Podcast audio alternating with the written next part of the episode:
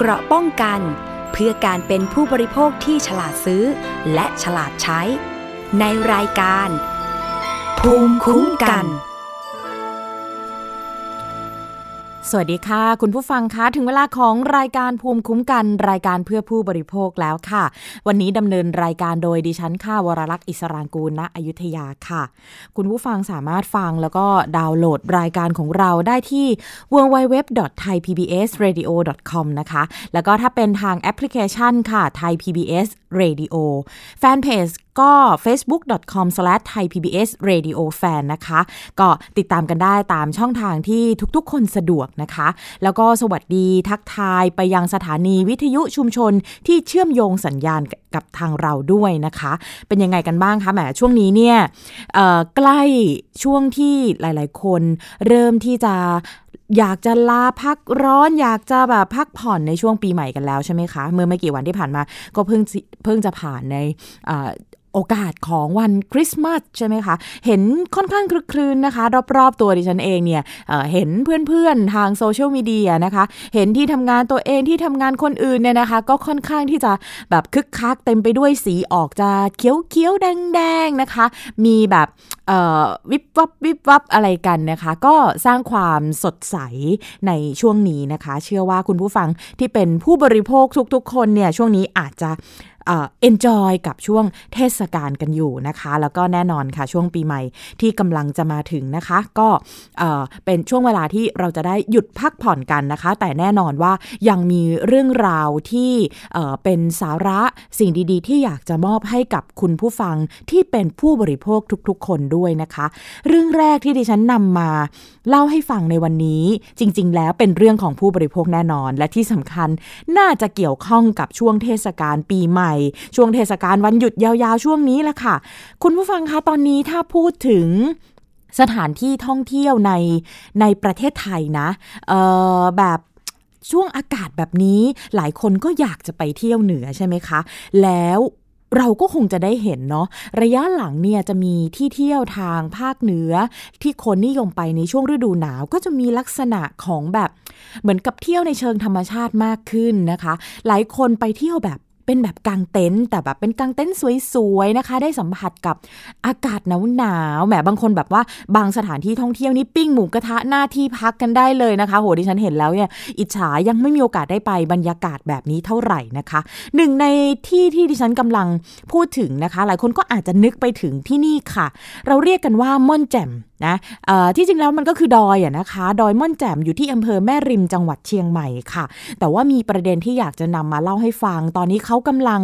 พยายามที่จะจัดระเบียบ หลายคนค่ะ คุณผู้ฟังค่ะมีใครเคยได้ไปแล้วหรือยังคะ ไม่ว่าจะไปแบบไปพานไปถ่ายรูปนะคะ หรือบางคนก็อาจจะไปพักค้างคืน มีใครแบบไปมาแล้วเนี่ยจริงๆ อยากจะแบบเล่าสู่กันฟังได้บ้างนะคะ ว่าไปสัมผัสบรรยากาศที่นั่นแล้วเป็นอย่างไร การอำนวยความสะดวกเรื่องของที่พักนะคะ สถานที่อากาศสภาพแวดล้อม เป็นอย่างไรกันบ้างนะคะ แต่ว่าเรื่องที่กำลังจะเล่าให้ฟังเนี่ยก็เป็นเรื่องที่เกี่ยวข้องก็คือเขาพยายามอยากจะจัดระเบียบที่นี่ค่ะ เพราะว่าตอนหลังเนี่ยมีปัญหาเรื่องการไปประกอบธุรกิจท่องเที่ยวที่มันอาจจะมีบางสถานที่นะคะ อันนี้ต้องย้ำว่าบางสถานที่บางคนผู้ประกอบการบางราย ที่อาจจะกำลังทำผิดกฎหมายอยู่หรือเปล่าตอนนี้ ทางเจ้าหน้าที่เขากำลังลงไปดูแลนะคะดอยม่อนแจ่มจังหวัดเชียงใหม่นะคะ ก็อย่างที่บอกว่า ตอนนี้พอเอ่ยชื่อก็อาจจะเป็นที่รับรู้กันในแง่ของการเป็นสถานที่ท่องเที่ยวที่กำลังได้รับความนิยม ถ้าจะเปรียบเทียบกันคล้ายๆกับ ม่อนแจ่มเนี่ยเห็นเขาบอกกันว่าจะเป็นภูทับเบิกใช่ไหมคะภูทับเบิกที่จังหวัดเพชรบูรณ์หลายคนก็อาจจะเคยไปมาแล้วนะคะสถานที่ท่องเที่ยวมันก็จะเป็นลักษณะมีที่พักมีรีสอร์ทนะคะ ซึ่งที่จริงแล้วค่ะคุณผู้ฟังคะบริเวณนี้เนี่ยเป็นเขตป่าสงวนแห่งชาตินะคะ แล้วก็กรมป่าไม้เนี่ยเขาประกาศนะคะว่าจะดำเนินคดีนะกับผู้ที่บุกรุกป่า ตอนนี้เป้าหมายของกรมป่าไม้เนี่ยนะคะ ในการที่จะเข้าไปจัดระเบียบ หลักๆก็คือจะแยกนะแยกชาวบ้าน ออกจากกลุ่มนายทุน หมายความว่าอย่างไร หมายความว่ามีชาวบ้านนะคะ ที่เขาเทำการทำธุรกิจในเชิงการท่องเที่ยวในแบบที่เป็นแบบ เป็นชาวบ้านทำจริง ๆ กับกลุ่มทุนที่เหมือนกับว่าเข้าไปมีผลประโยชน์ในที่ดินผืนนั้น แล้วก็ทำในเชิงธุรกิจแบบเต็มรูปแบบเดี๋ยวเรามาไล่เรียงรายละเอียดให้ฟังกันนะคะ ก็คือเขาอยากจะดูแลพื้นที่นี้เนี่ยนะคะ แต่ว่ากรมป่าไม้ก็ยืนยันนะคะว่า จะมีการ ดูแลนะคะ แล้วก็มีเกณฑ์พิจารณาแน่นอนนะสำหรับชาวไทยภูเขาที่อยู่ในพื้นที่นี้แล้วก็เคยได้รับอนุญาตให้สามารถประกอบทำการเกษตรได้ แล้วก็ตอนหลังเนี่ยมีการสนับสนุนให้ทำในเชิงการท่องเที่ยวอะที่มาที่ไปแหมจริง ๆ แล้วเนี่ยถ้าจะอธิบายให้เห็นภาพในตอนนี้นะคะ ผู้สื่อข่าวไทย PBS เอาโดรนไปบินนะคะ เอาอากาศยานเนี่ยไปบินนะคะ ดูมุมสูงเนี่ยโอ้โห เต็มไปด้วยที่พักนะคะทั้งแบบว่าเป็นหลังๆแบบกลางเต็นท์แบบอะไรเนี่ยเต็มไปหมดเลยนะคะ คือภาพปัจจุบันของม่อนแจ่มแม่ริมจังหวัดเชียงใหม่เนี่ยมันก็จะมีที่พักมีรีสอร์ทจำนวนมาก แต่ถ้าถามว่ามันแตกต่างจากในอดีตไหมมันก็แตกต่างนะคะ เพราะว่าเมื่อก่อนเนี่ยที่นี่เคยเป็นแหล่งเพาะปลูกพืชเมืองหนาวถ้าย้อนกลับไป ก่อนหน้านี้อีกเนี่ยที่จริงก็คือแน่นอนเป็นที่รับทราบกันนะคะว่ามีชาวไทยภูเขาอยู่เนี่ยแล้วก็จะมีการปลูกฝิ่นปลูกอะไรนะคะ แล้วก็ก่อนหน้านี้นะคะ ในหลวงรัชกาลที่ 9 ก็มีการให้พวกเขาเนี่ยเลิกนะแล้วก็ทำ เปลี่ยนมาทำการเกษตรนะคะปลูกพืชขายกันนะคะ แล้วชีวิตของพวกเขาก็เปลี่ยนแปลงไปอย่างที่เราก็เคยได้รับทราบข้อมูลกันมาแล้วนะคะเออตอนนี้เนี่ยกรมป่าไม้เข้าไปตรวจสอบหลังจากพบว่ามีการบุกรุกพื้นที่ป่านะคะ แล้วก็มีการใช้ที่ดินแบบผิดวัตถุประสงค์นะคะผู้สื่อข่าวของไทย PBS เนี่ยเขาไปคุยกับคุณวิชิตเมธาอนันกุล คุณวิชิตเนี่ยเขาเป็นประธานวิสาหกิจ ชุมชนท่องเที่ยว เชิงเกษตรม่อนแจ่มจังหวัดเชียงใหม่ คุณวิชิตเนี่ยจริง ๆ ก็เล่าให้ฟังหลายเรื่องนะคะ คุณวิชิตบอกว่าที่จริงตรงเนี้ยก็เป็นแหล่งที่อยู่อาศัยของชาวบ้านแบบมานานมากแล้วนะคะ แล้วก็ในปี 2535 ค่ะ มีการส่งเสริมด้านการท่องเที่ยวทำให้ชาวบ้านเนี่ยเขาเริ่มนะคะ ที่จะหันมาใช้พื้นที่ของตัวเอง สร้างห้องพักสร้างห้องพักรองรับนักท่องเที่ยว แล้วก็ คณิจำนวนห้องพักมันก็เริ่มเพิ่มมากขึ้นนะอย่างที่บอกว่าก่อนหน้านี้นะคะเขาก็เหมือนปลูกพืชปลูกอะไรนะคะ เพื่อที่จะทำการค้าคราวนี้ตอนหลังก็ปรับเปลี่ยนมาเป็นในเชิงของการเนี่ยทำเป็นในเชิงท่องเที่ยวมากขึ้น คุณวิชิงเขาบอกว่าล่าสุดเนี่ยมีการรวมกลุ่มกันนะคะ จัดเป็นวิสาหกิจชุมชนท่องเที่ยวเชิงเกษตร มีสมาชิกเนี่ยประมาณสัก 50 กว่าราย ซึ่งก็ได้ตั้งกฎระเบียบควบคุมกันเอาไว้ คุณวิชิตเขาบอกว่าในจำนวนนี้เนี่ยเขายืนยันนะ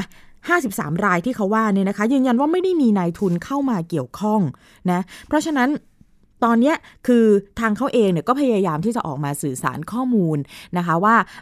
ทางกลุ่มที่เป็นแบบชาวบ้านที่ทำกันมานานแล้วจริงๆเนี่ยมีประมาณเนี้ยที่ดูแลกันอยู่มีกฎระเบียบในการควบคุมนะคะ ก็เหมือนกับว่าอยากจะทำความเข้าใจกับ เจ้าหน้าที่นะคะ แล้วก็พูดคุยแล้วก็เล่าให้ฟังหลายเรื่องนะคะ แล้วก็จริง ๆ ก่อนหน้านี้ก็อาจจะมีการได้แบบประชุมกับทางเจ้าหน้าที่บ้างแล้วนะคะ แต่ว่าคงจะต้องมีการพูดคุยกันในในรายละเอียด แล้วก็ทำความเข้าใจกันต่อไป แน่นอนว่าคงจะมีการจัดมีการแยกแยะ มีการดูในรายละเอียดว่าแต่ละคนเนี่ยทำธุรกิจกันอย่างไรบ้างนะคะ แล้วก็จะ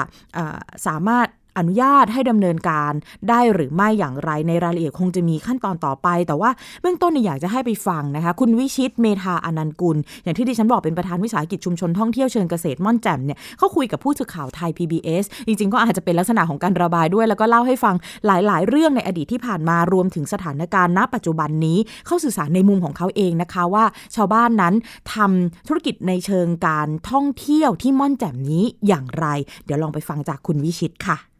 เราเทียบปี 41 กับ 55 เนี่ย ดูซิเราขยายไหมไม่มีการขยาย ในขณะเดียวกันเรายังคืนพื้นที่บางส่วนให้อุทยานแห่งชาติขุนขานด้วย ฝั่งซ้ายของเราเราคืนให้เขาหมดเลย ยังไม่ยังไม่ย้อนกลับไปเมื่อปี 2497 นะ ซึ่งตอนนั้นอันนั้นผมมีแผนที่กรมพินิจทหารอยู่ ซึ่งมันจะมีอะไรที่เยอะกว่านี้อืมผมว่ามันไม่ค่อยเป็นธรรมอะ ไม่ค่อยเป็นธรรมกับชาวบ้าน ชาวบ้านมีสามประมาณสามพันห้าร้อยคนอะ มีพื้นที่ทำกินบนม่อนแจ่นทั้งหมดอะสองพันประมาณสองพันแปดสองพันแปดไร่เทียบกับนักการเมืองใหญ่บางคนอะพันเจ็ดคนเดียวมีพันเจ็ดอะเขาสองคนมีทั้งเกินของพวกผมที่มีอยู่แล้ว แล้วทำไมป่าไม้ถึงมาบุกพวกผมทุกวันห้าปีที่ผ่านมาแล้วอะ มันทำให้ชาวบ้านเนี่ย มันจิตวิตกอะครับ อยู่ไม่เป็นสุขอะทำไมต้องทำกันอย่างนี้ขนาดนั้นธงของเขาคืออะไรกันแน่ จะทำลายให้เราย่อยยับเหรอหรือว่ายังไง ถ้าเป็นนายทุนผมไม่ว่านะถ้านายทุนคุณจัดการเลยครับ ถ้าเป็นชาวบ้านคุณมาไล่อย่างนี้ทุกวันเนี่ย ผมว่ามันมันไม่แฟร์กับชาวบ้านนะครับเขาแค่ขอสิทธิ์อะอยู่ในที่ที่เขาเกิดอะตอนนี้เราอยู่มุดผมเนี่ย เฉลี่ยกันแล้วนะคนละครอบครัวละ สามจุดห้างานเองนะแค่เป็นนี่คือที่อยู่ที่ทำกินนะมีแค่เนี้ยมันมันนิดเดียวเองอะเอ่อถ้าเราทำการเกษตรเนี่ย เราจะอยู่ได้ไงสามจุดห้างานอะทำทำทำมันอยู่นั่นมันอยู่ไม่ได้แล้ว เราต้องเปลี่ยนวิถีมันสี่สิบปีแล้วสี่สิบปีที่มาแล้วจะให้ชาวบ้านโง่เหมือนเดิม จะให้ชาวบ้านปลูกผักเหมือนเดิมมันตายสิชาวบ้านเนี่ย คือสมมติถ้าทำที่ท่องเที่ยวเดือดร้อนเรื่องท่องเที่ยวใช่ไหมทำที่ท่องเที่ยวเนี่ยมันประมาณแค่ห้าสิบเจ้าใช่ไหมเทียบกับสองพันกว่าสามพันกว่าคนเนี่ยมันนิดเดียวเอง ชาวบ้านข้างบนเนี่ยทำทุกอาชีพครับ เกษตรก็มีท่องเที่ยวก็มีเป็นหมอเป็นพยาบาล เป็นครูเป็นทุกอย่างมีหมดอะแต่ว่าทำไมคุณถึงมาไล่ต้อนกับชาวบ้านขนาดนี้ผมว่ามันไม่ค่อยแฟร์เท่าไหร่ จริง ๆ ถ้าพูดคุยกันนะครับโอ้ยเรื่องมันง่ายมากเลย สมมติ เราวางเป้าหมายเราจะทำอะไร เราอยากให้ชาวบ้านมีรายได้เพิ่มขึ้นใช่ไหมเราอยากได้ป่าเพิ่มขึ้นใช่ไหมง่ายมาก ง่ายมากคือ ในพื้นที่ของชาวบ้านพื้นที่หนึ่งชาวบ้านทำได้ทำมาหากินปลูกผักทำที่พักเจ็ดสิบเปอร์เซ็นอีกสามสิบเปอร์เซ็นปลูกต้นไม้ให้รัฐทุกคนทำได้ เห็นไหมสองพันกว่าไร่เนี่ยสามสิบเปอร์เซ็นคือเท่าไหร่ รัฐจะได้ต้นไม้จากชาวบ้านเนี่ยไปเท่าไหร่ แต่คุณไม่เคยทำคุณไม่เคยจริงใจ แล้วคุณก็มาไล่ต้อนชาวบ้าน มาจับชาวบ้าน แล้วรายได้ชาวบ้านก็มาหาย รายได้เศรษฐกิจก็หายของประเทศก็หายใช่ไหมป่าไม้ได้ขึ้นไหมไม่ได้อะแต่ถ้าคุณมาร่วมมือกับชาวบ้านนะ ชาวบ้านก็มีรายได้ ประเทศก็มีรายได้ ป่าไม้ขึ้น วินวิน ผมผมไม่แน่ใจว่าทำไมเขาไม่เลือกโซลูชันนี้ งง ความเป็นมาของหมู่บ้านตั้งแต่ หมู่บ้านเนี่ย มันเริ่มมันร้อยกว่าปีมาแล้วนะ ผมเกิดที่นั่นอะ ผมสี่สิบกว่าปีอะมันร้อยกว่าปีที่ผ่านมาแล้วอะ แล้วเมื่อปีประมาณสองห้าสองเจ็ดตั้งโครงการหลวงอะลองคิดดูสิไม่กี่ปีที่ผ่านมาแล้ว มันนานมากเลยนะปู่ผมอะสี่ชั่วอายุคนอะปู่พ่อผมลูก อืม นานมากอะ ชาวบ้านไม่ได้ขออะไรมากเลยครับ ขอสิทธิ์ในการเป็นคนไทยอยู่ในพื้นที่ที่ตัวเองเกิด เท่านั้นเองทำไมเจ้าหน้าที่ป่าไม้ต้องมารังแกชาวบ้านอย่างเงี้ย มันไม่เข้าใจจริงที่ผ่านมานี่มีการตกลงกับทางเจ้าหน้าที่ว่าเรื่องของที่พักที่อะไรเนี่ยเขาตกลงยังไงให้อนุญาตให้ยังไงๆไม่มีข้อตกลง เจ้าหน้าที่รัฐไม่เคยมาพูดกับชาวบ้าน มาคือมาขู่แล้วมาจับอย่างเดียว ไม่เคยมาพูดว่า คุณทำได้อย่างนี้อย่างนี้นะทำได้สี่หลังนะทำได้อย่างนี้สีนี้นะ ทุกสิ่งทุกอย่างเรากำหนดขึ้นมาเอง เช่น ไม่เกินสี่หลัง ต้องเป็นสีน้ำตาล ต้องแยกขยะแบบไหน ชุมชนกำหนดเองทั้งหมดเจ้าหน้าที่รัฐอะไม่เคยมาช่วยเลยแล้วก็ไม่ไม่เคยมากำหนด เพิ่งจะมีครั้งแรกคือยี่สิบสองธันวาที่ผ่านมาเนี่ย บอกว่าตั้งคณะกรรมการกรรมการร่วมวันนั้นวันเดียว แต่ยังไม่ได้คือพูดพูดถึงว่า โอเค เราตั้งคณะกรรมการร่วมแล้วเราจะไปกำหนดนะ ว่าคุณจะต้องทำได้แค่นี้ทำได้แค่นี้แค่นี้นี้ เพิ่งจะพูดวันนั้นวันที่ยี่สิบสองแค่นั้นเอง แล้วเริ่มเริ่มจากการทำเป็นที่พักอาศัยหรือว่ารีสอร์ทเนี่ยตั้งแต่ปีไหนอ่าแปดปีที่ประมาณแปดปีที่ผ่านมาครับแปดปีที่ผ่านมามีมากที่จะมาปีเจ้าเดียว ตอนนี้คือมีที่ม่อนมงเจ้าเดียวอ่าเจ้าเดียวแล้วก็อ่า เหมือนกับว่ามันได้รับกระแสตอบรับขึ้นมาเรื่อยๆเรื่อยๆมันก็เลยเกิดขึ้นเยอะขึ้นเยอะขึ้น ซึ่งซึ่งผมเห็นด้วยนะ ที่จะไม่ให้มีการจัดระเบียบอะว่าเราจะทำได้เท่าไหร่อย่างไรกันแน่นะครับ ตอนนี้พวกเราก็มีอยู่นะ ในกลุ่มวิสาหกิจก็มีอยู่ว่า แต่ละคนทำได้เท่าไหร่ยังไง ต้องใช้สีอะไรต้องใช้วัสดุอะไรเรามี เรามีอยู่กฎระเบียบของเราอยู่ เพียงแต่ว่าไม่เคยมีเจ้าหน้าที่รัฐเข้ามาร่วมมือกับเรา ว่ากฎเกณฑ์ของคุณคุณทำได้แค่ไหน อะไรเงี้ยเขามาแค่เขามาแค่มาจับนะครับ แล้วที่พักอยู่ในเอ่อหมายถึงว่าใน list ของของวิสาหกิจชุมชนนี่กี่รายประมาณห้าสิบกว่ารายครับตอนนี้ห้าสิบใช่ที่เป็นทางการจนะริงๆแล้วมีเท่าไหร่จริง ๆ แล้วน่าจะอยู่ที่ประมาณ 80 แต่80นี่คือรวมเต็นท์ด้วยนะครับค่ะเอ่อนั่นเป็นมุมของคนที่เขาเป็นเอ่อชาวบ้านแล้วก็ผันตัวมานะทำแบบว่าลักษณะแบบ เป็นเชิงท่องเที่ยวเชิงเกษตรอะไรแบบนั้น เป็นคำยืนยันจากทางเขาดิฉันมีอีกหนึ่งคนนะคะ ก็คือเป็นผู้ใหญ่บ้านหนองหอยคุณผู้ใหญ่บ้านเนี่ยจริง ๆ วันที่มาเจอผู้สื่อข่าวของไทย PBS เนี่ยเอาแผนที่มาเลยนะคะ เอาแผนที่มาแบบกลางเปรียบเทียบกัน ปี 2545 มาเปรียบเทียบกับแผนที่ในปี 2555 ผู้ใหญ่บ้านเขายืนยันนะว่าชาวบ้านในพื้นที่เนี่ย ไม่มีการบุกรุกพื้นที่ป่าเพิ่มจากปี 2545 แล้วก็ยืนยันว่าที่ผ่านมาเนี่ยก็ดำเนินชีวิตกันมา แบบว่าช่วยกันปลูกป่าอนุรักษ์ป่ามาตลอดนะคะ แต่ว่าก็เนี่ยกลับมามีลักษณะของการแบบถูกกล่าวหาว่าเป็นผู้บุกรุกป่า คือผู้ใหญ่บ้านเองก็ไม่ค่อยสบายใจนะ แล้วก็อยากจะแบบยืนยันกับเจ้าหน้าที่ด้วยว่า ในพื้นที่คือคือต้องเข้าใจคนคนที่พูดเนี่ยเป็นผู้ใหญ่บ้านนะคะ ผู้ใหญ่บ้านหนองหอยหมู่เจ็ด อำเภอแม่ริมทีนี้ผู้ใหญ่บ้านเขาจะมีพื้นที่ที่เขาดูแลอยู่ใช่ไหมคะเขายืนยันในส่วนที่เขาดูแลเนี่ยนะว่า มันไม่ได้มีการบุกรุกจริง ๆเขาเป็นผู้ใหญ่บ้านเนี่ยเขาจะต้องรู้ว่าแบบเนี่ยนะแบบหนึ่งเท่าเนื้อที่เท่าไหร่เท่าไหร่ถ้ามีการขยับเนี่ย สักเพียงเล็กน้อยเนี่ยเขายืนยันว่าเขาจะต้องทราบ แล้วก็เลยยืนยันในพื้นที่ที่ดูแลว่า มันไม่มีปัญหานี้นะคะ แล้วก็พูดในเชิงอารมณ์อร่วยเนาะว่า อยากที่จะมาแบบจับเข่าคุยกันนั่งคุยกันเลยเมาแบบดูซิว่าอะเจ้าหน้าที่อยากจะจัดระเบียบแบบไหน ชาวบ้านทำอะไรได้แค่ไหนเราจะเจอกันที่จุดตรงไหนอย่างไรบ้าง เพราะว่าเขาก็ยืนยันว่าชาวบ้านเนี่ยก็อยากจะให้พื้นที่นี้เนี่ยนะคะ มันเป็นธรรมชาติเป็นเป็นแบบที่นักท่องเที่ยวทุกคนฝันไว้แล้วก็อยากจะมาเจอภาพแบบนี้ คือไม่อยากจะให้มันแบบเปลี่ยนแปลงแบบสภาพแวดล้อม หรือว่าธรรมชาติถูกทำลายไปเหมือนพื้นที่อื่น ๆ ที่เรานั่งเสียดายกันทุกวันนี้นะคะ เพราะฉะนั้นเนี่ยผู้ใหญ่บ้านก็เล่าให้ฟังด้วยนะ คล้ายๆ กับคุณวิชิตแหละเรื่องของสถานการณ์ในพื้นที่ แต่ก็พูดในนามผู้ใหญ่บ้านว่าถ้ามีอะไรมาคุยกัน อยากที่จะแบบ พาไปดูหน่อยอันไหนที่เจ้าหน้าที่พบว่ามีการบุกรุก เพราะว่าที่ผ่านมาผู้ใหญ่บ้านยืนยันว่าไม่มีนะ ในพื้นที่ที่ตัวเองดูแลอะลองไปฟังเสียงของผู้ใหญ่บ้านสุรินทร์นาทีไพรวัน ผู้ใหญ่บ้านหนองหอยหมู่เจ็ดอำเภอแม่ริม จังหวัดเชียงใหม่ คุยกับผู้สื่อข่าวของไทย PBS ที่ศูนย์ข่าวภาคเหนือค่ะ มันเป็นธุรกิจในครอบครัวนะครับทุกคนก็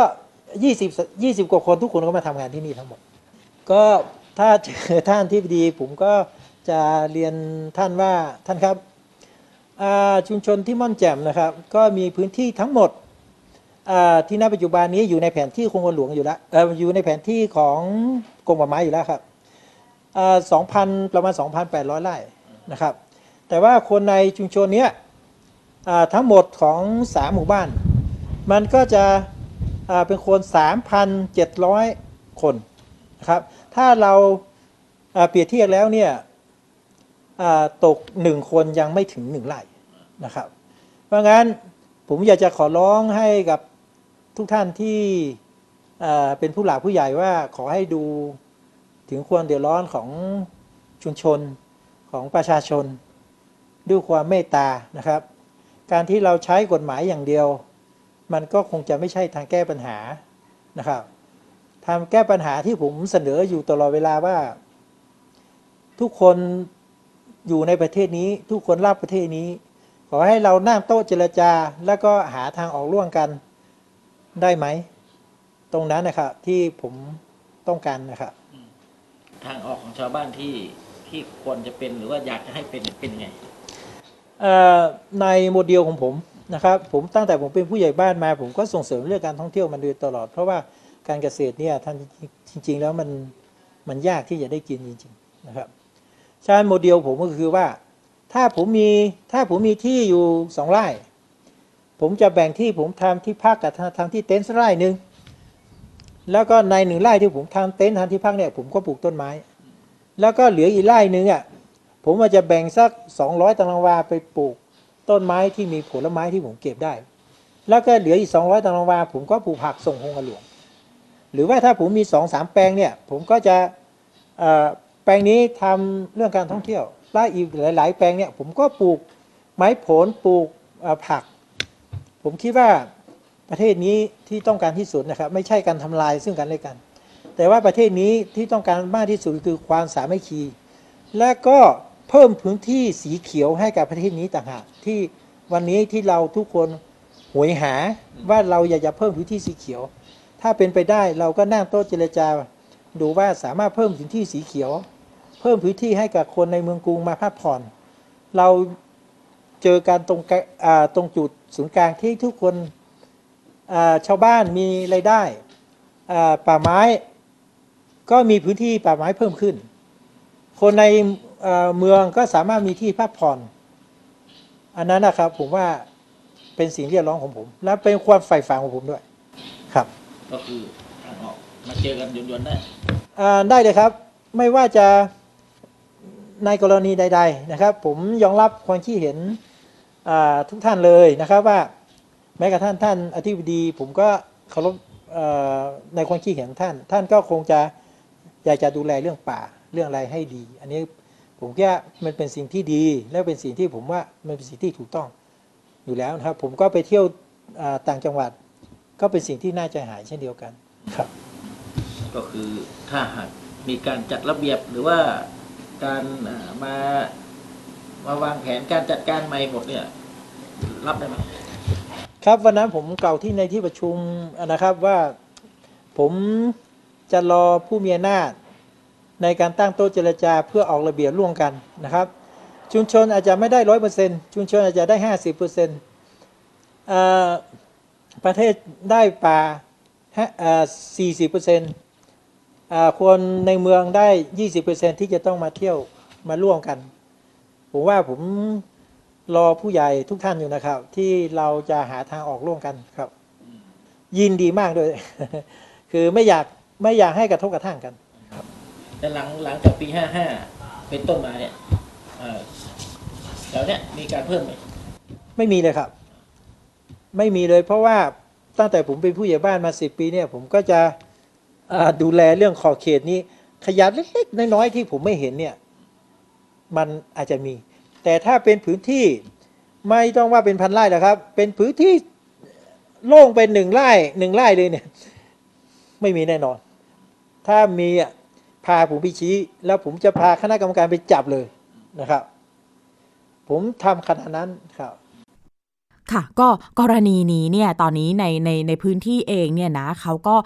สื่อสารออกมาในลักษณะนี้สองคนเนี่ยคุณวิชิตกับคุณผู้ใหญ่บ้านที่ดิฉันให้ฟังเสียงไปเนี่ยนะคะ คือเหมือนกับว่าแสดงแสดงแสดงความบริสุทธิ์ใจว่าอยากจะร่วมมือกับเจ้าหน้าที่ แต่คราวนี้ว่าจะเจอกันตรงไหนอย่างไร แล้วก็ที่บอกว่ามีนายทุนมีนายทุนเข้าไปแบบดำเนินการเนี่ยก็ ว่ากันมาเนาะเหมือนกับว่ากันมาว่าอ่ามีใครอะไรอย่างไร ที่จริงฟังแล้วก็เหมือนกับว่าก็พร้อมนะ ถ้าสมมติเจ้าหน้าที่มีหลักฐานยืนยันว่าเออเป็นกลุ่มนายทุนเข้าไปเนี่ยนะคะ ก็จะได้มีการดำเนินการแล้วก็แยกแยะกันออกให้ให้แบบเรียบร้อยเลยนะว่าเออตรงไหนอันไหนใครทำได้ใครทำไม่ได้อะไรอย่างไรนะคะ มุมของรัฐมนตรีว่าการกระทรวงทรัพยากรธรรมชาติและสิ่งแวดล้อมนะคะ คุณวราวุฒิศิลปะอาชาเนี่ยคุณวราวุฒิก็ท่าทีค่อนข้างที่จะขึงขังนะคะ คุณวราวุฒิประกาศว่าดำเนินคดีอย่างเด็ดขาดนะกับผู้ประกอบการรีสอร์ทที่ไปบุกรุกพื้นที่ม่อนแจ่มนะคะเขาบอกว่าจะไม่ยกเว้นนะ และต้องรื้อถอนเพราะว่าขัดกับวัตถุประสงค์ ที่ต้องการให้เกษตรกรเนี่ยเข้าไปใช้ประโยชน์เพื่อทำการเกษตรตั้งแต่แรกนะคะ เดี๋ยวลองฟังเสียงของคุณวราวุฒิศิลปะอาชาค่ะ เรียนตรงๆว่าท่านไม่ใหญ่ไปกว่าผมแน่นอนนะครับดังนั้นถ้าหากว่าท่านเข้ามารุกที่อุทยาน ท่านเข้ามารุกที่ป่า ผมจะดำเนินการอย่างเต็มที่ นะครับสำหรับว่าถ้าหากว่าท่านใดอยู่ก่อนแล้ว แล้วมีการบุกรุกเพิ่มเติม ผมก็จะรื้อของท่านออกเช่นกันนะครับดังนั้นวันนี้นะครับกระทรวงทรัพยากรธรรมชาติและสิ่งแวดล้อมเราได้ดำเนินคดีไปเรียบร้อยแล้วนะครับสามสามคดี แล้วก็จะค่อยๆ ทยอยดำเนินคดีในม่อนแจ่มไปจนกว่า สภาพที่ม่อนแจ่มนั้นจะกลับคืนมาเป็นพื้นที่ทางการเกษตร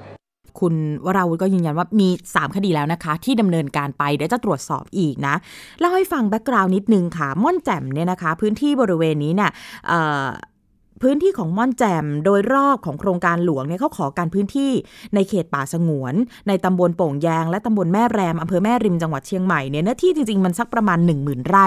เพื่อให้ชาวบ้าน ซึ่งส่วนใหญ่เนี่ยเป็นชาวไทยภูเขาได้ใช้ทำการเกษตร ปลูกพืชเมืองหนาวเลี้ยงครอบครัวนะคะ ทดแทนการปลูกฝิ่น อย่างที่ดิฉันบอกไปแล้ว แต่ว่าช่วงไม่กี่ปีที่ผ่านมาเนี่ยมันก็กลายเป็นหนึ่งในจุดหมายของนักท่องเที่ยวนะคะ ก็อาจจะเป็นเพราะเรื่องของ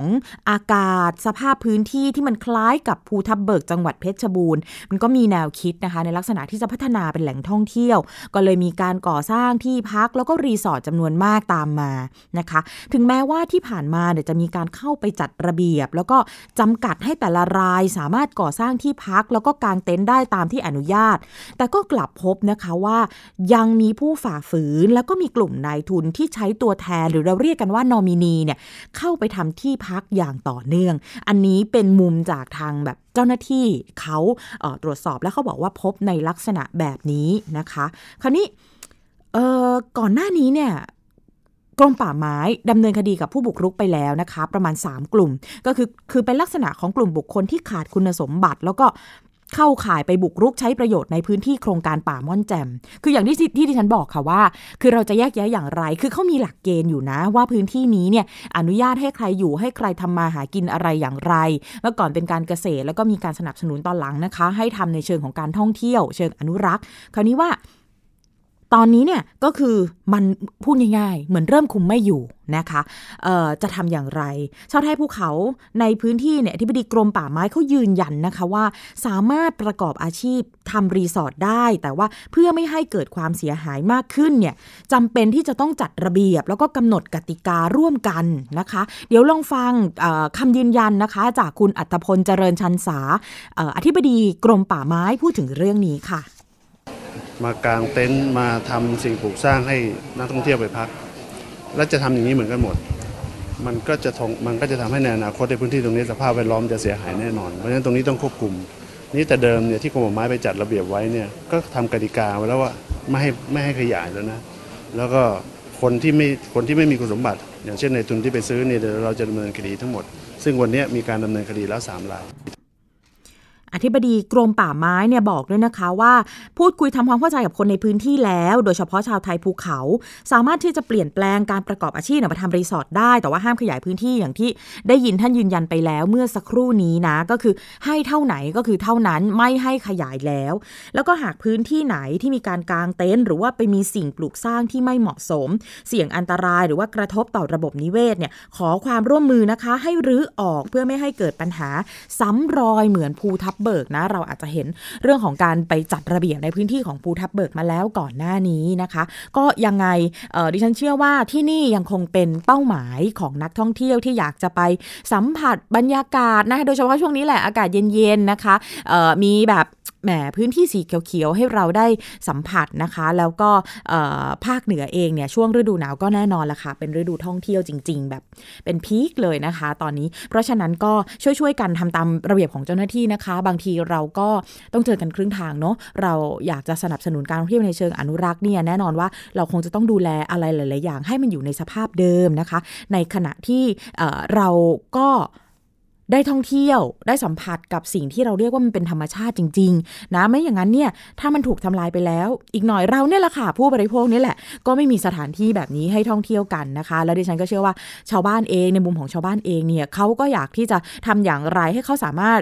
ประกอบอาชีพคือหากินได้ไปยาวๆ ถ้าสภาพแวดล้อมถูกทำลาย ไม่อยู่ในระเบียบกฎเกณฑ์ที่เจ้าหน้าที่ตั้งไว้ แน่นอนพวกเขาเองก็ทำมาหากินไม่ได้เช่นเดียวกันนะคะ ช่วยกันดูแล เอาไปกันอีกเรื่องหนึ่งค่ะโอ้โหเรื่องนี้ก็เป็นอีกเรื่องหนึ่งที่แหมกำลังกำลังเดือดร้อนกำลังกำลังแบบว่าเออสับสนงุนงงกันอยู่ว่ามันเกิดอะไรขึ้นนะคะดิฉันกำลังพูดถึงเรื่องของการเก็บภาษีนะ หลายคนตอนนี้เอ่อกำลังแบบงงว่าเอ๊ยยังไงตกลงมีคอนโดปล่อยเช่ามีที่ที่ดินแล้วจะต้องทำยังไงจะถูกเก็บภาษีอะไรอย่างไรอะอัปเดตให้ฟังกันแบบนี้ค่ะ ตอนนี้นะคะ ดิฉันเป็นคนหนึ่งไม่กล้าไปนะคะช่วงนี้สำนักงานเขต เห็นบอกว่าคนแน่นเลย ทุกทุกสำนักงานเขตเลยนะคะ คือช่วงนี้นั่นเป็นพิเศษเพราะว่าประชาชนเนี่ยตื่นตัวแล้วก็ไปแจ้งย้ายที่อยู่อาศัยในบ้านหลังที่เป็นหลังหลัก แล้วก็แก้ไขประเภทของบ้านหรือว่าคอนโดหลังที่ 2 ให้เป็นที่อยู่อาศัยเพื่อเสียภาษีล้านละ 200 บาท ในจดหมายจากสำนักงานเขตจะเห็นว่าหลังที่2เนี่ยจะถูกจัดเป็นประเภทที่เรียกว่าอื่นๆ ซึ่งต้องเสียภาษีในเชิงพาณิชย์ล้านละ 3,000 บาทนะคะ ตอนนี้ก็เลยแบบตื่นตื่นกันใหญ่เลยนะคะ แต่นี่ค่ะคือจริงๆ แล้วมีข่าวดีนะคะ เพราะว่า กระทรวงการคลังเนี่ยแล้วก็มหาดไทยเขากำกำหนดหลักเกณฑ์ร่วมกันค่ะว่าหลังที่2เนี่ยให้ตีเป็นที่อยู่อาศัยในทุกกรณี แม้ในจดหมายระบุว่าเป็นที่ดินประเภทอื่น ๆ ประชาชนก็ไม่ต้องไปแจ้งแก้ไขที่สำนักงงานเขตแล้วนะคะอะไปดูกันในรายละเอียดหน่อย ผู้ที่ได้รับจดหมายแจ้งรายละเอียดทรัพย์ เพื่อตรวจสอบภาระภา ภาษีที่ดินและสิ่งปลูกสร้าง ไม่ต้องเดินทางไปแสดงตัวที่สำนักงงานเขต หรือองค์กรปกครองส่วนท้องถิ่นอีกต่อไปแล้วนะคะ หลังจากกระทรวงการคลัง แล้วก็กระทรวงมหาดไทยเนี่ยเขาเตรียมประกาศกฎหมายลูกที่เกี่ยวข้องกับแนวทางการจัดเก็บภาษีรวม 19 ฉบับ เพื่อให้เข้าใจตรงกันทั้งหมด ปลัดกระทรวงการคลังบอกว่าประกาศกฎกระทรวงร่วมระหว่างกระทรวงการคลังและมหาไทย จะกำหนดหลักเกณฑ์การใช้ที่ดินหรือว่าสิ่งปลูกสร้าง เพื่อเป็นที่อยู่อาศัย โดยเปิดทางให้ผู้ถือครองกรรมสิทธิ์คอนโดมิเนียม ให้เช่าและบ้านเช่า เสียภาษีที่ดินในอัตราที่อยู่อาศัยนะคะ ย้ำอีกครั้งขีดเส้นใต้2เส้นเลยนะคะ เป็นอัตราภาษีที่ดิน เป็นอัตราของอัตราที่อยู่อาศัย ในเลทก็คือล้านละ 200 บาท จากเดิมที่มีผู้ได้รับจดหมายประเมินภาษี ให้ต้องเสียภาษีแบบที่เรียกว่าอื่นๆ ซึ่งต้องเสียภาษีล้านละ 3,000นะคะอะเดี๋ยวลองไปฟังนะคะ จากคุณประสงค์ภูลทเนศนะคะปลัดกระทรวงการคลังค่ะจะออกออตัวประกาศนะครับร่วมเพื่อให้เห็นความชัดเจนว่าอย่างคอนโดมิเนียมนะครับเเป็นที่อยู่อาศัยนะครับไม่ว่าจะไม่ได้ไปอยู่อาศัยหรือให้ญาติไปพักหรือไปให้เช่า ก็ถือว่าปลายคือที่อยู่อาศัยนะครับดังนั้นที่กทมได้มีหนังสือแจ้งว่าภายใน 15 วันอะไร คงจะไม่ต้องไปแจ้งนะครับ แล้วก็ยึดเป็นที่อยู่อาศัยก็จะได้ไม่สับสน ส่วนการนำคอนโดมิเนียมมาหารายได้จากการปล่อยเช่าในรูปแบบแบบของโรงแรม ผ่านแอปพลิเคชัน Airbnb นะคะหรือการนำบ้านมาให้บริการเป็นโฮมสเตย์เนี่ยนะคะคุณลวรนแสงสนิทผู้อำนวยการสำนักงานเศรษฐกิจการคลังบอกว่า การปล่อยกู้ระยะสั้นจะต้องเสียภาษีเชิงพาณิชย์ในอัตราล้านละ 3,000 ซึ่งแตกต่างจากการปล่อยเช่าคอนโดมิเนียม ที่ทำสัญญาเช่าระยะยาว จึงเห็นควรให้เสียภาษีในอัตราที่อยู่อาศัย ทั้งนี้เนี่ยนะคะ สำนักงานเศรษฐกิจการคลังเนี่ย กำลังพิจารณารายละเอียดเกี่ยวกับเงื่อนไขระยะเวลาเช่าที่เหมาะสม เพื่อเสนอตราเป็นกฎหมายตามขั้นตอนต่อไป ส่วนกรณีการนำที่ดินรกร้าง มาแปลงสภาพเป็นที่ดินการเกษตร กระทรวงการคลังแล้วก็หน่วยงานที่เกี่ยวข้องเนี่ยกำหนดรายละเอียดหลักเกณฑ์ตามประเภทของพืชเสร็จแล้วนะคะ โดยผู้รับภาระภาษีดังกล่าวเนี่ยไม่จำเป็นต้องเป็นเกษตรกร หรือขึ้นทะเบียนเกษตรกร ก็สามารถเสียภาษีที่ดินในอัตราที่ดินเกษตรกรรมได้ หากเข้าเงื่อนไข เพื่อกระตุ้นให้เกิดการใช้ประโยชน์ที่ดิน มากกว่ามุ่งจัดเก็บรายได้ที่คาดว่าจะได้ประมาณ 40,000 ล้านบาท ซึ่งใกล้เคียงกับการเก็บภาษีโรงเรือนแบบเดิมนะคะ นี่เป็นคำยืนยันแล้วก็เป็นความชัดเจนที่สุดเท่าที่ออกมาในขณะนี้นะคะ เพราะว่าออตอนแรกเนี่ยต้องยอมรับว่าแหมพอมีข่าวออกมาเนี่ยสำนักเขตสำนักงานเขตแทบแตกนะคะ คนแบบกลัวว่าจะต้องแบบพูดง่ายๆ คือต้องกลัวว่าต้องเสียตังค์เยอะนะคะ ก็รีบไปจัดการให้เรียบร้อยไปเคลียร์กันให้เรียบร้อยว่าอะใครมีไว้อยู่อาศัยไม่ได้มีให้เช่าอะไรต่ออะไร ก็ไปย้ายชื่อไปย้ายอะไรกันนะ เพราะฉะนั้นตรงนี้เป็นคำยืนยันแล้วนะคะก็ เป็นหลักๆก็คือคลังกับมหาไทยที่เกี่ยวข้องนะคะก็เสียงที่ผ่านมาก็คือเป็นเสียงยืนยันจากปลัดกระทรวงการคลัง นี่เป็นความคืบหน้ามากที่สุดในเรื่องนี้ ถ้ามีอะไรเพิ่มเติมเนี่ยดิฉันจะนำมาเล่าให้ฟังอย่างแน่นอนนะคะ คุณผู้ฟังคะติดตามกันในช่วงต่อไปก็คือคิดก่อนเชื่อ ดรแก้วกังสดานอัมภัยนะคะ นักพิษวิทยา และคุณชนาทิพย์ไพรพงศ์มาพบกันในช่วงคิดก่อนเชื่ออีกแล้วค่ะมีเรื่องดีๆ มาให้ติดตามแน่นอน เห็นบอกว่าวันนี้เป็นตอนเกี่ยวกับผงชูรสทำไมคนจึงคิดว่าไอ้ผงชูรสนี่ทำให้อาหารอร่อย จริง ๆ แล้วเนี่ยเราอาจจะต้องไปทำความรู้จักว่า ผงชูรสคืออะไร ไปติดตามจากทั้งสองท่านในคิดก่อนเชื่อค่ะ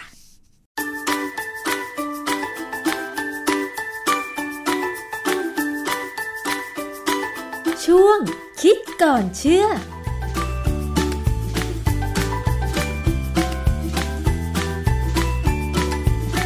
วันนี้เดี๋ยวเราจะมาคุยกันเรื่องผงชูรสเป็นเรื่องเก่า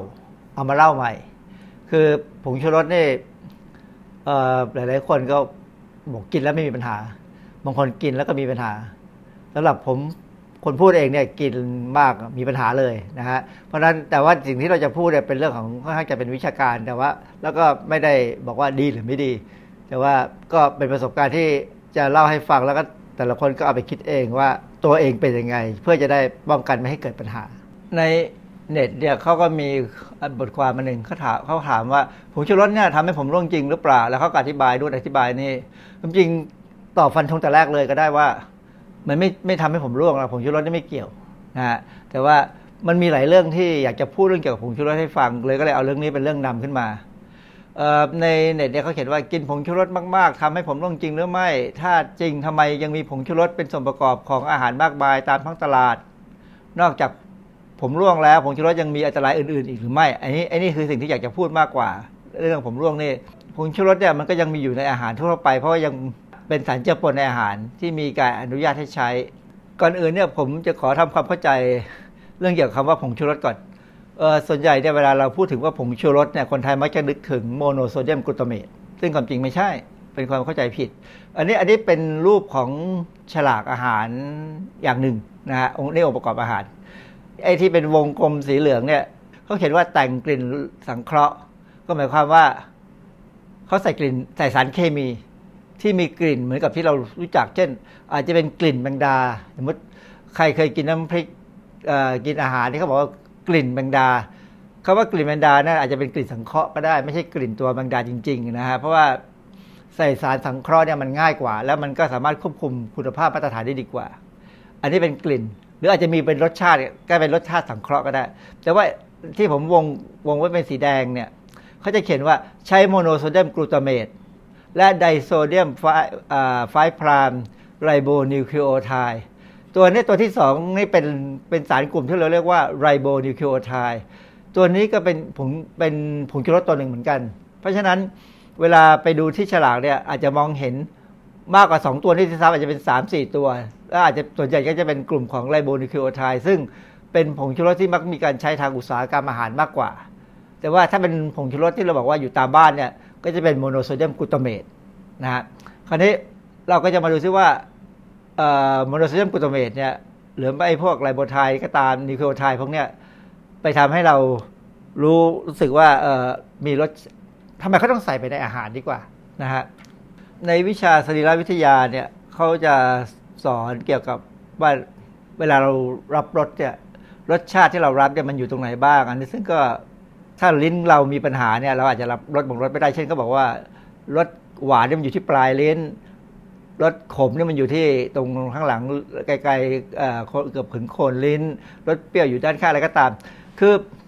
ตรงบริเวณที่เรารับรสของลิ้นเนี่ย มันจะมีเซลล์กลุ่มหนึ่ง ซึ่งเป็น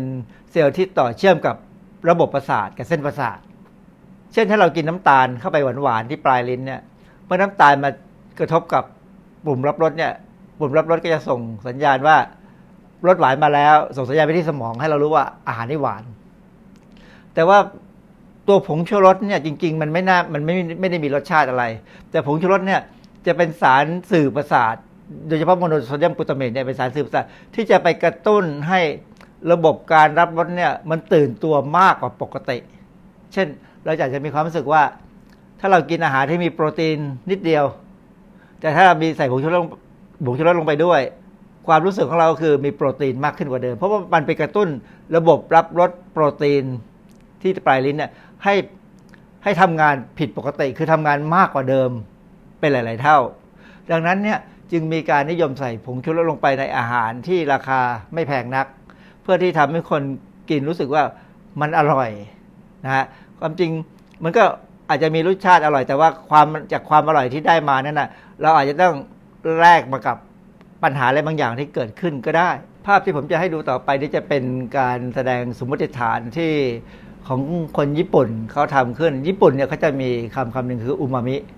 มันแปลว่า จะว่าอร่อยก็ไม่ใช่มันแปลว่ามันสะใจในรสชาติอาหารมากกว่ากับมันนะฮะคือภาพนี้จะมองแสดงให้เห็นว่าเออการใช้ผงชูรสเขาเป็นยังไง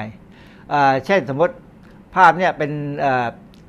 นี่เป็นระบบที่จะต่อเชื่อมกับประสาทและอันนี้เป็นตรงปุ่มรับรสคือถ้าสมมติว่าไม่มีกูตาเมตไม่มีผงชูรสที่เราใช้ในตามบ้านเนี่ย ก็ระบบการทำงานก็จะไม่กระตุ้นมากนัก ก็รับไม่เป็นธรรมดา แต่พอมีกูตาเมตเข้าไปช่วยเนี่ย ระบบการที่จะทำให้เราเกิดความรู้สึกว่าอูมามิของญี่ปุ่นเนี่ยมันจะเริ่มขึ้นมา แต่ว่าถ้าเราใส่ GMP ที่เขาว่าเข้าไปกูตาเมตกับ GMP GMP นี่คือกูโนซีน5พรามโมโนฟอสเฟตอันนี้ก็เป็นพวกนิวคลีโอไทด์ตัวหนึ่งที่ผมกล่าวแล้วว่านิวคลีโอไทด์หลายตัวเนี่ยเป็นมีลักษณะเป็นผงชูรสด้วย ความสามารถในการกระตุ้นให้เกิดความเป็นอูมามิ คือระบบประสาทมันสามารถรับรสชาติได้มากขึ้นกว่าเดิมเนี่ยจะใหญ่ขึ้นจะมากขึ้น ดังนั้นเนี่ยปัจจุบันนี้ทางอาหารทางอุตสาหกรรมเนี่ยเขาจะใส่ผงชูรสในรูปของของผสมของตัวตัวหลักก็คือโมโนโซเดียมกลูตาเมตจากนั้นก็จะมีพวกไรโบไซด์ต่าง ๆ พวกนิวคลีโอไทด์ต่างๆเนี่ยใส่เข้าไปเพื่อที่จะให้มันทำงานในลักษณะเรียกว่าเสริมฤทธิ์กัน เพื่อที่จะการเสริมฤทธิ์กันเนี่ยเป็นการ ลดปริมาณสารที่จะทำให้อร่อยเนี่ยให้น้อยลงไม่ต้องใส่มาก ก็อร่อยได้ คืออย่างที่เวลาเราคงคงพอทราบกันว่า เวลาเขาผลิตอาหารขึ้นในโรงงานอุตสาหกรรมเนี่ยเขาจะมีการทำเทสพ a น n e l คือหาคนมา ดูว่าสูตรไหน รสชาติดีที่สุด ต้นทุนต่ำสุด ก็จะสูตรนั้นแหละออกมาขายให้เรา เพราะฉะนั้นการใช้ผงชูรสเนี่ยก็เป็นการลดต้นทุนทำให้สินค้าเนี่ยดูว่าน่าจะขายได้ดี ได้ดีเพราะได้ดีกว่าที่ไม่ใส่ผงชูรสลงไปรูปนี้อาจจะดูเป็นวิชาการนิดหนึ่งคือมันเป็นตัวปลายประสาทต่อกันระหว่างประสาทสองสองตัวของของเซลล์คือมันจะมีปลายสุดท้ายของประสาทอันนึงจะถึงปลายอีกประสาทหนึ่งเนี่ยมันจะมีการส่งสารเคมีออกมา เพื่อไปกระตุ้นระบบการส่งกระแสประสาท ซึ่งถ้าเป็นเรื่องเกี่ยวกับความรสชาติก็จะส่งกระแสประสาทที่บอกเป็นเรื่องรสชาติแต่ที่ ประเด็นที่ผมอยากจะชี้ให้เห็นคือว่ามีคำว่าสารสื่อประสาท ซึ่งจะเข้าไปยังบริเวณรับของจากปะจากตัวประสาทเส้นหนึ่งจากเซลล์หนึ่งไปอีกเซลล์นึงเนี่ยตรงเนี้ยจริงๆ แล้วผงชูรสคือโมโนโซเดียมกลูตาเมตหรือกลูตาเมตเนี่ยก็เป็นสารสื่อประสาท ซึ่งร่างกายมักจะรับมาจากอาหาร ไม่ใช่เป็นไม่ไม่ใช่คือความจริงกลูตาเมตในร่างกายเราก็มีสร้างเอง แต่ว่าถ้าเป็นจากอาหารเนี่ยมันก็จะสื่อประสาทบริเวณลิ้นจะทำให้เรามีความรู้สึกว่า เออ มีการกระตุ้นให้ระบบประสาทเนี่ยรับรู้รสได้มากขึ้นกว่าเดิม เพราะฉะนั้นบริเวณเนี่ยคนที่มีระบบประสาทปกติเนี่ยเมื่อกินผงชูรสเข้าไป ความรู้สึกว่าผงชูรสเนี่ยมันเป็นตัวแทนของเนื้อสัตว์ เพราะว่าเวลาเราเอาเนื้อสัตว์มาปรุงอาหารเนี่ยจะสังเกตว่าถ้าเราทิ้งเนื้อสัตว์ไว้ให้มันหายเย็น สมมติเอามาจากช่องแช่ช่องแช่แข็งเนี่ยแล้วมันหายเย็นก็จะมีน้ำไหลออกมา ในน้ำเลือดที่ไหลออกมาเนี่ยจะมี กูตเมตอยู่ เป็นรูปของกูตเมตซึ่งซึ่งถ้าน้ำที่เราทิ้งไปเนี่ยเนื้อสัตว์ก็จะไม่ค่อยอร่อยแล้วเพราะฉะนั้นเวลาปรุงอาหารเนี่ยน้ำที่ไหลออกมาจากเนื้อที่เราไปจากช่องช่องแช่แข็งเนี่ยควรจะเอาน้ำนั้นผสมลงไปในอาหารที่เราทำด้วย เพราะตัวความอร่อยจะอยู่ตรงนั้นฝรั่งเขามักจะถ้าถ้ามีการไปปิ้งย่างอาหารเนี่ยสิ่งที่ฝรั่งมักจะทำคือ เอาน้ำที่ออกมาจากเนื้อสัตว์เนี่ยไปทำเป็นน้ำเกรวี่ เพื่อเอามาราดเนื้อสัตว์ที่เอาไปปิ้งย่างเพราะว่าน้ำเกรวี่จะเป็นตัวที่ทำให้เนื้อสัตว์ที่อร่อยขึ้นกว่าเดิม คือถ้าถ้าไม่มีน้ำเกรวี่เนื้อสัตว์ก็จะรสชาติก็จะน้อยลง เพราะว่าตัวที่เป็นสารสื่อประสาทเช่นกูตาเมตเนี่ย มันจะไหลออกมากับน้ำนั้น เพราะผงชูรสนี่เป็นเป็นกรดอะมิโนที่ละลายน้ำดี เพราะฉะนั้นผงชูรสกินมากผมร่วงไหมคำตอบคือไม่จริง การกินผงชูรสมากๆไม่ได้ทำให้ผมร่วงหรือหัวร้านไปแต่อย่างใดนะฮะไม่มีข้อมูลแต่มันมีคำว่าแต่ คือในทางการแพทย์แล้วเนี่ยผมร่วงเนี่ยมันเป็นเพราะว่าเป็นอายุอายุมากขึ้น บางคนก็ผมร่วงเลย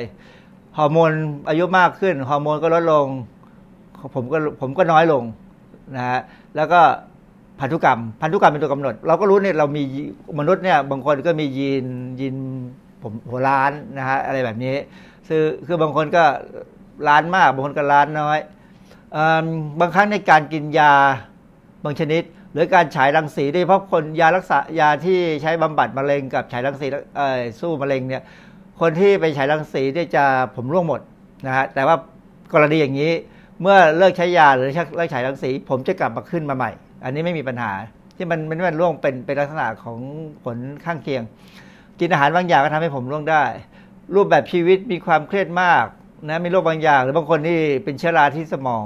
เออที่หัวนะฮะที่ที่ผมที่ผิวผิวผิวที่ที่ที่รากผมเนี่ยเชื้อราที่รากผมก็ทำให้ผมร่วง หรือบางครั้งบางคนไปทำเสริมสวย เช่นไปย้อมผมไปอะไรมากๆเนี่ยยาย้อมผมมันกัด ผมก็ร่วง เพราะนั้นท่านอย่าไปโทษผมชูรสนะครับ ว่าทำให้ผมร่วง ผมมันล่วงได้ด้วยเหตุผลหลายประการ แต่สิ่งที่อาจจะเกิดขึ้นหลังจากกินผงชูรสมากๆเนี่ย คือเขาก็มีการพยายามทำการวิจัยนะทั้งทั้งคนที่ผลิตผงชูรสกับคนที่ผู้บริโภคเขาพยายามทำวิจัยเเรามีประชากรทั้งโลกในพันล้านกว่าคนเราอาจจะเป็นหมื่นหรือเป็นแสนเองจากพันล้านที่มีอาการคอแห้งกระหายน้ำมากินผงชูรส ปากจะปากแห้งลิ้นชา แขนขามีอาการคืออาการปากแห้งลิ้นชาแขนแขนและหลังและคอมีการชาเนี่ยการเมื่ออ่อนแรงเนี่ยใจสั่นหน้าหน้าอกหน้าแดงเป็นลมเนี่ยอันนี้เป็นอาการที่ฝรั่งใช้คำว่า Chinese restaurant syndrome คือฝรั่งเนี่ยเขามีมีเหมือนกับเขาก็ตั้งตั้งหลักเชื่อตามหลักการมาสูตรเลยเชื่อตามใจเองไว้ก่อนเลยว่า ถ้าไปกินอาหารร้านอาหารจีนเมื่อไหร่เนี่ยจะต้องเป็นอาการนี้แหละ เพราะว่าเขามีความ แล้วมันค่อนข้างจะเป็นความจริงว่า ร้านอาหาร ร้านที่ขายอาหารจีนเนี่ยใส่ผงชูรสเยอะมาก ในเมืองไทยเนี่ย ร้านขายก๋วยเตี๋ยวเนี่ย เวลาเราไปกินก๋วยเตี๋ยว เราจะเป็นจะต้องพิจารณาให้ดี แล้วต้องอาจจะต้องหลายหลายหลายครั้งในที่ผมต้องบอกว่าอย่าเติมผงชูรสลงไปเพราะในความจริงแล้ว คนก็บอกว่าบอกเขาอย่าเติมเนี่ยความหมายก็คือว่ามันมีอยู่ในน้ำแล้วนะ ในในหม้อก๋วยเตี๋ยวแล้วก็มีอยู่แล้ว อย่างน้อยเป็นห่อๆแล้วก็เอออย่างดีก็อย่างน้อยก็ไม่ต้องกินมากนะฮะ เออมีคนบางคนเนี่ยเออกินอาหารที่ผงชูรสเยอะเนี่ยก็จะมีอาการหืดหอบหืดหอบนะฮะหรือไมเกรน ที่ผมใช้ไมเกรนสีแดงเพราะผมเป็นจำได้มีครั้งหนึ่งสมัยเรียนอยู่ปีสามที่วิสาจุฬาจะไปค่าไปสอบที่คณะครุศาสตร์วิชาเกี่ยวกับจิตวิทยา สอบตอนสามโมงเย็นสองโมงเย็นกินก๋วยเตี๋ยว ซึ่งเห็นเลยแม่ค้าใส่ผงชูรสลงไปหนึ่งช้อนโต๊ะไมเกรนทันทีเลย ผมไปสอบทั้งไมเกรน วิชาที่ควรจะได้เอก็ได้กลายเป็นบีเพราะว่าอาการไมเกรนนี่คือปวดหัวข้างเดียวตาลายพอตามันลายมันเขียนหนังสือไม่ค่อยได้แล้วก็ก็เท่าทำทำได้เท่าที่ทำคือผมอาจจะเป็นคนบางคนที่ไวกับผงชูรสนะเพราะนั้นสุดท้ายสิ่งที่ทำก็คือว่าต้องหาทางแก้ปัญหาไมเกรน เพราะเรารู้ปัญหา คือผงชูรสมันก็มีโซเดียม เพราะฉะนั้นโซเดียมมันต้องละลายน้ำ เพราะนั้นการที่มันละลายน้ำก็เป็นการดูดน้ำไปในตัว อันนี้เป็นประการที่หนึ่งประการที่สองคือมันเป็นกระตุ้นประสาทระบบประสาทเกี่ยวกับทำให้เราความรู้สึกว่าคอแห้งเป็นเป็นลักษณะอาการตอบสนองออกมา เมื่อมีอะไรมากระตุ้นระบบประสาทที่ลิ้นเรา เราจะรู้สึกอยากจะกินน้ำเพื่อคือเพื่อล้างมันออกไปนะครับ ซึ่งอันนี้ถามว่ามีคนอธิบายกระบวนการไหมผมยังไม่เคยเจอกระบวนการแท้ๆแต่เราก็รู้ว่าวันไหนบางวันเนี่ยเราไปกินก๋วยเตี๋ยวนอกบ้านเนี่ย ต้องกินน้ำตามเยอะเลย อาจจะเป็นนโยบายที่เขาต้องการขายก๋วยเตี๋ยวแล้วขายน้ำน้ำเครื่องดื่มด้วยก็ได้มั้งนะฮะเพราะนั้นก็ต้องระวัง ดังนั้นถ้าเราไม่ต้องการมีปัญหาที่เราพูดไปแล้วเมื่อกี้นี้นะฮะก็อันที่หนึ่งก็คืออันนี้หลีกเลี่ยงการกินอาหารนอกบ้าน อาจจะซื้อมากินในบ้านก็ได้ ถ้าซื้อมากินซื้อจากข้างนอกมากินที่บ้านนี่ เราก็จะได้มีเวลาตั้งหลักว่าถ้าเราไมเกรนจะได้หาที่นอนได้ หรือว่า หิวน้ำไม่ได้กินน้ำเราเองนะฮะคือเรียกอย่าไปกินนอกบ้าน อันที่สองหากต้องกินอาหารนอกบ้าน ต้องกำชับว่าอย่าใส่ผงชูรสเพิ่มนะฮะคือโดยเฉพาะลูกชิ้นจากก็จากลูกชิ้นอะไรพวกนี้นะฮะซึ่งถ้าเป็นการปัจจุบันนี้ตอนนี้ผมเริ่มผมเลิกเลิกกินก๋วยเตี๋ยวลูกชิ้นเป็นเด็ดขาดแล้วเพราะอันที่หนึ่งมีผงชูรสอันที่สองมันมีปัญหาว่าลูกชิ้นเขาใส่สารกันบูดเยอะมาก จนกินเข้าไปแล้วเนี่ยเรามีปัญหากับระบบย่อยอาหารคือมันไป สายกันบูดเนี่ยมันไปทำลายทำให้ระบบแบคทีเรียในลำไส้ใหญ่เราเนี่ยผิดปกติทำให้ท้องไส้ปั่นป่วนนะฮะเพราะฉะนั้นอาหารนอกบ้านนี่ก็เลยพยายามไม่กิน ดังนั้นจึงต้องทำอาหารกินเองนะแนะนำให้ทำอาหารกินเอง ผมใช้รูปนี้ เพราะว่ารูปนี้เป็นรูปของเกี่ยวกับการทำอาหารกินเองที่มีการโพสต์ไว้ในพันทิป ซึ่งดูน่ากินมีข้าวกล้องข้าวสีนะฮะอันนี้เป็นข้าวกล้องที่เป็นสี อาจจะเป็นไรซ์เบอร์รี่ก็ได้นะฮะแล้วก็มีอันนี้น่าจะเป็นผัดผักเต้าหู้ แล้วก็เป็นไข่เจียว ไข่เจียวแบบไข่ยัดไส้แล้วก็มีผัก ซึ่งอาหารจานอาหารชุดเนี้ยรับรองเลยว่าครบครบห้าหมู่แน่และเป็นอาหารที่ดูอร่อย แล้วก็มีประโยชน์ต่อสุขภาพ ดังนั้นสิ่งที่ผู้บริโภคถ้ามีปัญหาผงชูรสเมื่อกินอาหารนอกบ้านเนี่ยต้องทำอาหารกินเองสิ่งที่ต้องทำคือ หัดทำอาหารให้อร่อย ซึ่งความจริงหัดการทำอาหารให้อร่อยเนี่ยมันเป็นสิ่งที่เราควรจะเรียนตั้งแต่สมัยเราเรียนชั้นประถมมัธยมแล้ว คือถ้าที่ผมสังเกตมาเนี่ย ครูไม่เคยสอนเรื่องแบบนี้เลย เรื่องสอนให้ทำอาหารให้อร่อย เพราะถ้าเราทำอาหารอร่อยเนี่ย ถึงเราตกงานเราก็ทำอาหารขายได้ ดังนั้นเนี่ยผมว่าถ้าจะปฏิรูปการศึกษาเนี่ยสิ่งที่น่าจะทำที่สุดคือ สอนให้เด็กหารับประทานได้เอง คือหารับประทานคือทำอาหารกินเองได้อร่อยและสามารถขายได้ คือหารับประทานทั้งเงินและหารับประทานทั้งอาหารกินเอง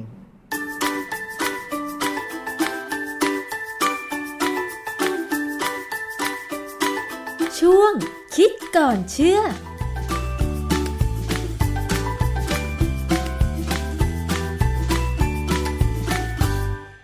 อ่าได้รับทราบกันแล้วนะคะ ว่าที่จริงผงชูรสคืออะไรค่ะ แล้ววันนี้หมดเวลาแล้วสำหรับรายการภูมิคุ้มกันรายการเพื่อผู้บริโภคนะคะ ดิฉันลาคุณผู้ฟังไปก่อนขอบพระคุณสำหรับการติดตามรายการนะคะ สวัสดีค่ะ ติดตามรับฟังรายการย้อนหลังได้ที่เว็บไซต์และแอปพลิเคชันไทย PBS Radio ไทย PBS ดิจิทัล Radio วิทยุข่าวสารสาระ เพื่อสาธารณะและสังคม